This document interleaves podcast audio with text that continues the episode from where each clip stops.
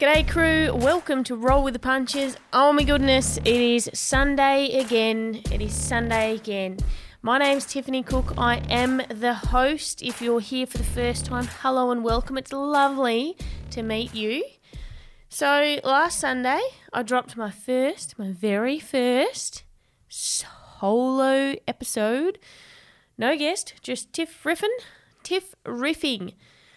And here we are again, because I promised I'd keep it going. Anyway, I don't know if I will, because it's really hard. It's really hard rambling on for a period of time, adding value to things, um, because, well, I've got no guest to just handball it to. It's not just ask a question and let them run with it. I've got to figure it all out. But here I am, and well, let's just do it. Now, before I start, let's all wrap our arms around the wonderful sponsor of mine, Testart Family Lawyers. Big shout out to them. They've been sponsoring the show for the last couple of months, so you have heard me rave about them. Mark Testart is actually part of my personal network, so I know him well and I am giving him the official tick of approval.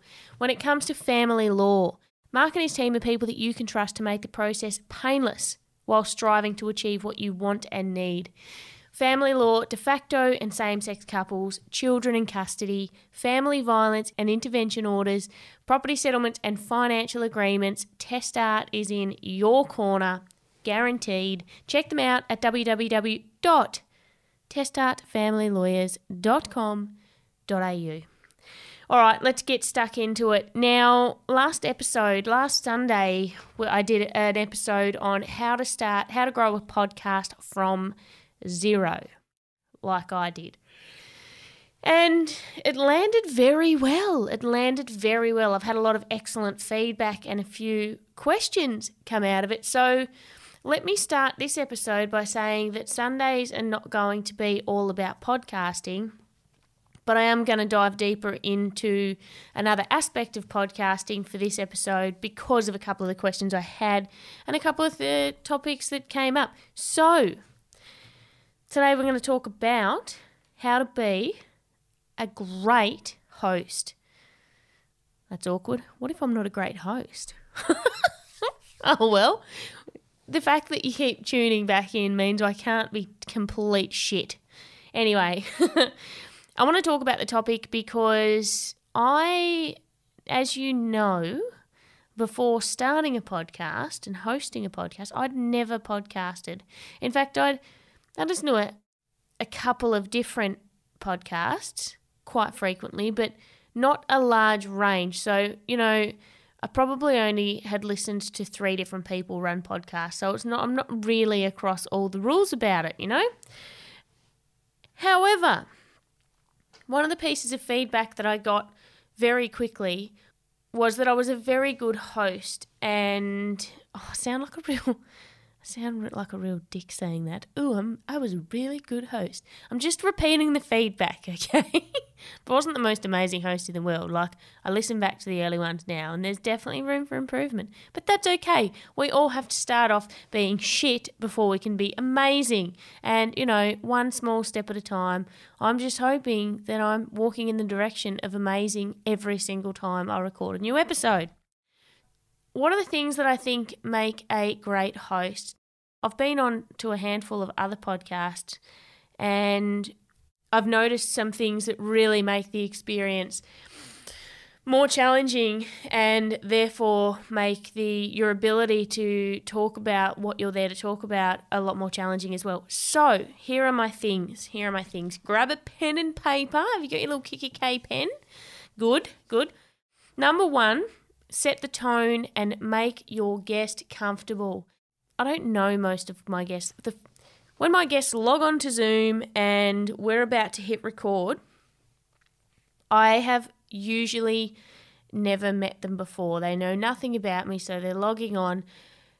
I have a mix of high profile or highly academic people who are used to speaking, who are used to being in the media, and then I have a mix of people who I have nuzzled in on and who have never ever shared the story they're about to share. It's the first time on a podcast. They're very nervous. It is my job to make sure that they feel completely comfortable. It is my job to make them forget that anybody else is listening. There is one thing that makes this happen, and that is have a conversation. The less the next hour between you and your guest can sound like an interview, and the more it can sound to your listeners like they're sitting at a cafe, earwigging onto people's conversation next to you, the better it will be. Okay, you'll get better stories. The person will be less nervous, so the delivery will be better, and it comes across in your re- responses as well. Now, when you're first starting podcasting, there are a, lot of things to be aware of. For example, you have to make sure, so you log on to Zoom and you've got to make sure that your audio is right and that you've got your mics plugged in and that the guest has their mic plugged in and their sound, and then you have to hit record and then you have to control the conversation. If you're running a podcast for an hour, you've got to make sure that you guide and hold the conversation.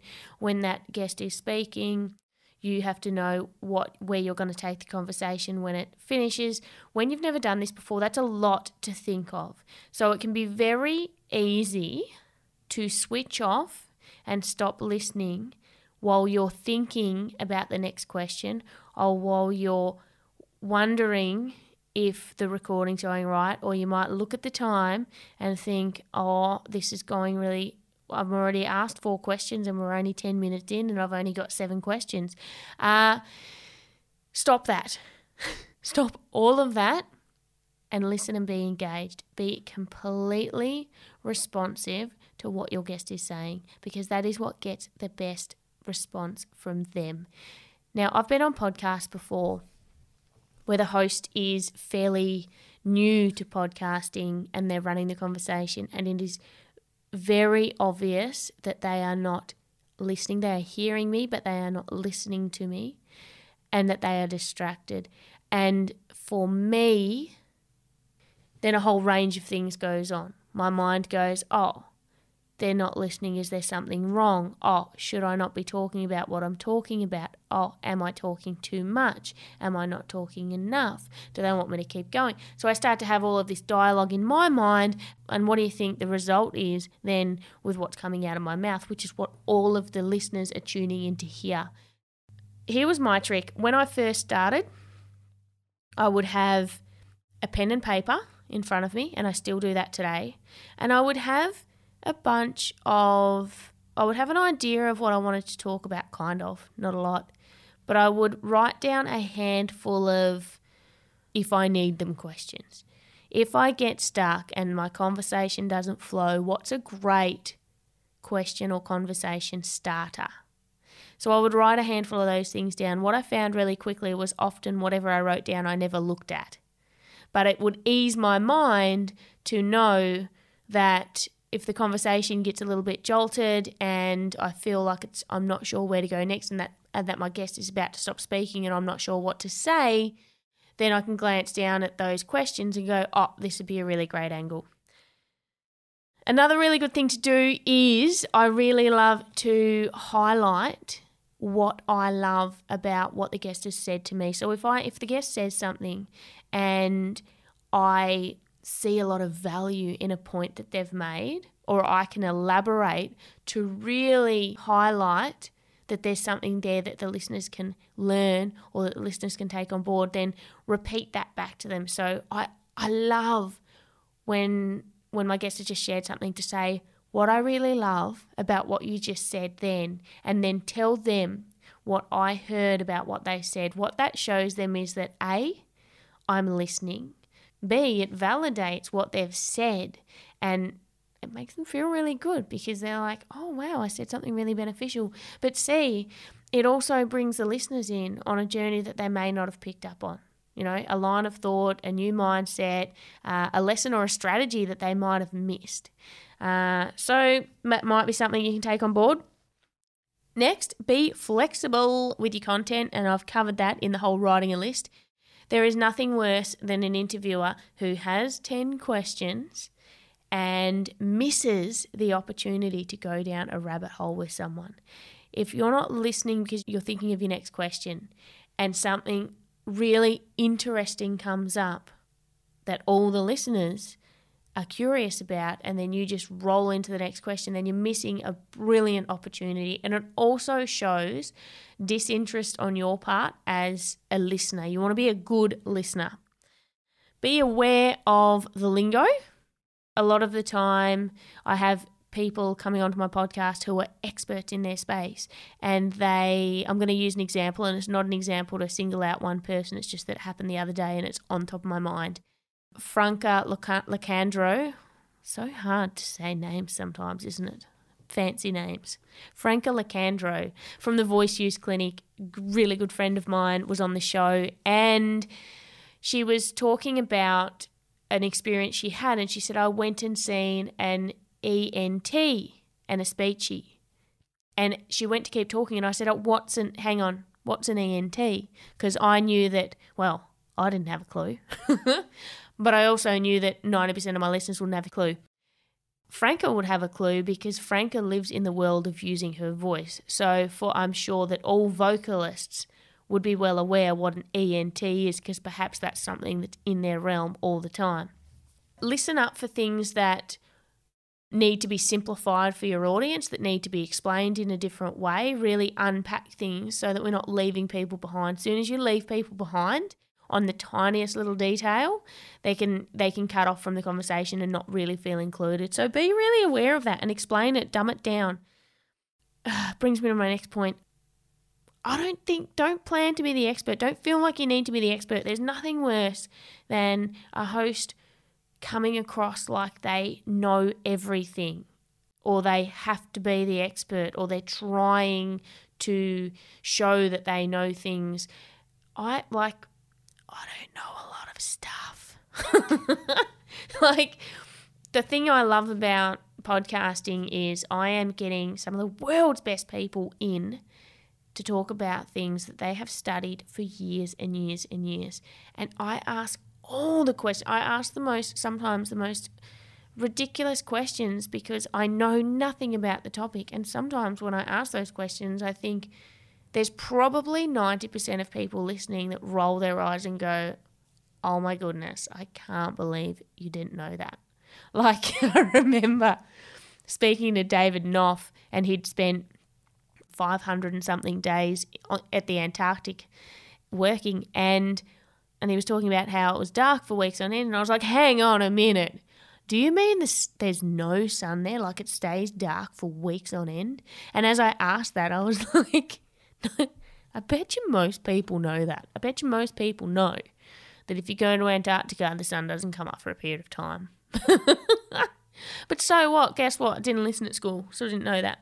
So I think there's nothing wrong with not being an expert. Um, I know what I know, I do what I do, and if I pretend to know things that I don't know, then all I risk is disconnection between my listeners and I because people see through that. But as soon as you try and pretend you're something you're not, people see through it and they disengage. I think that in from the feedback I've gotten, the thing that people love most is that I use simple words, that I dumb it down, that I'm just myself, that I throw myself under the bus, and that I get vulnerable. And it's endearing. I mean, that's all we ever want is connection.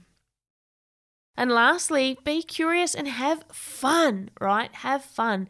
If you, as the host, are not having fun, your listeners aren't going to have fun. They can hear it in your voice.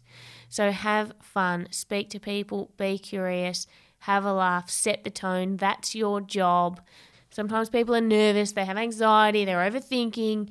That's all right, but you got to find a way to make it fun and then you'll be a great host. The amount of times I have finished an episode and a guest has said, I've done a lot of podcasts. That was really fun. Thank you. Or that I asked really unique questions and it's interesting. I actually even had somebody say once, you uh, this was I think this was a listener, not a guest, that you planned really good questions. And I laughed at that because I was like, I don't plan anything.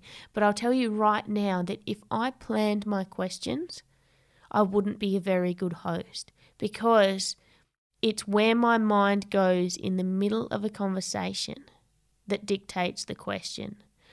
And it can be a challenge, right? I talked about imposter syndrome last week. I mean, I've got imposter syndrome right now when when I'm doing an episode on how to be a great host. Like, if you got any idea how impostery I feel right now saying that, oh my goodness, I have zero professional training. In fact, professional presenters and hosts and interviewers would probably be listening to this thinking, oh my God, she doesn't even know the fundamentals.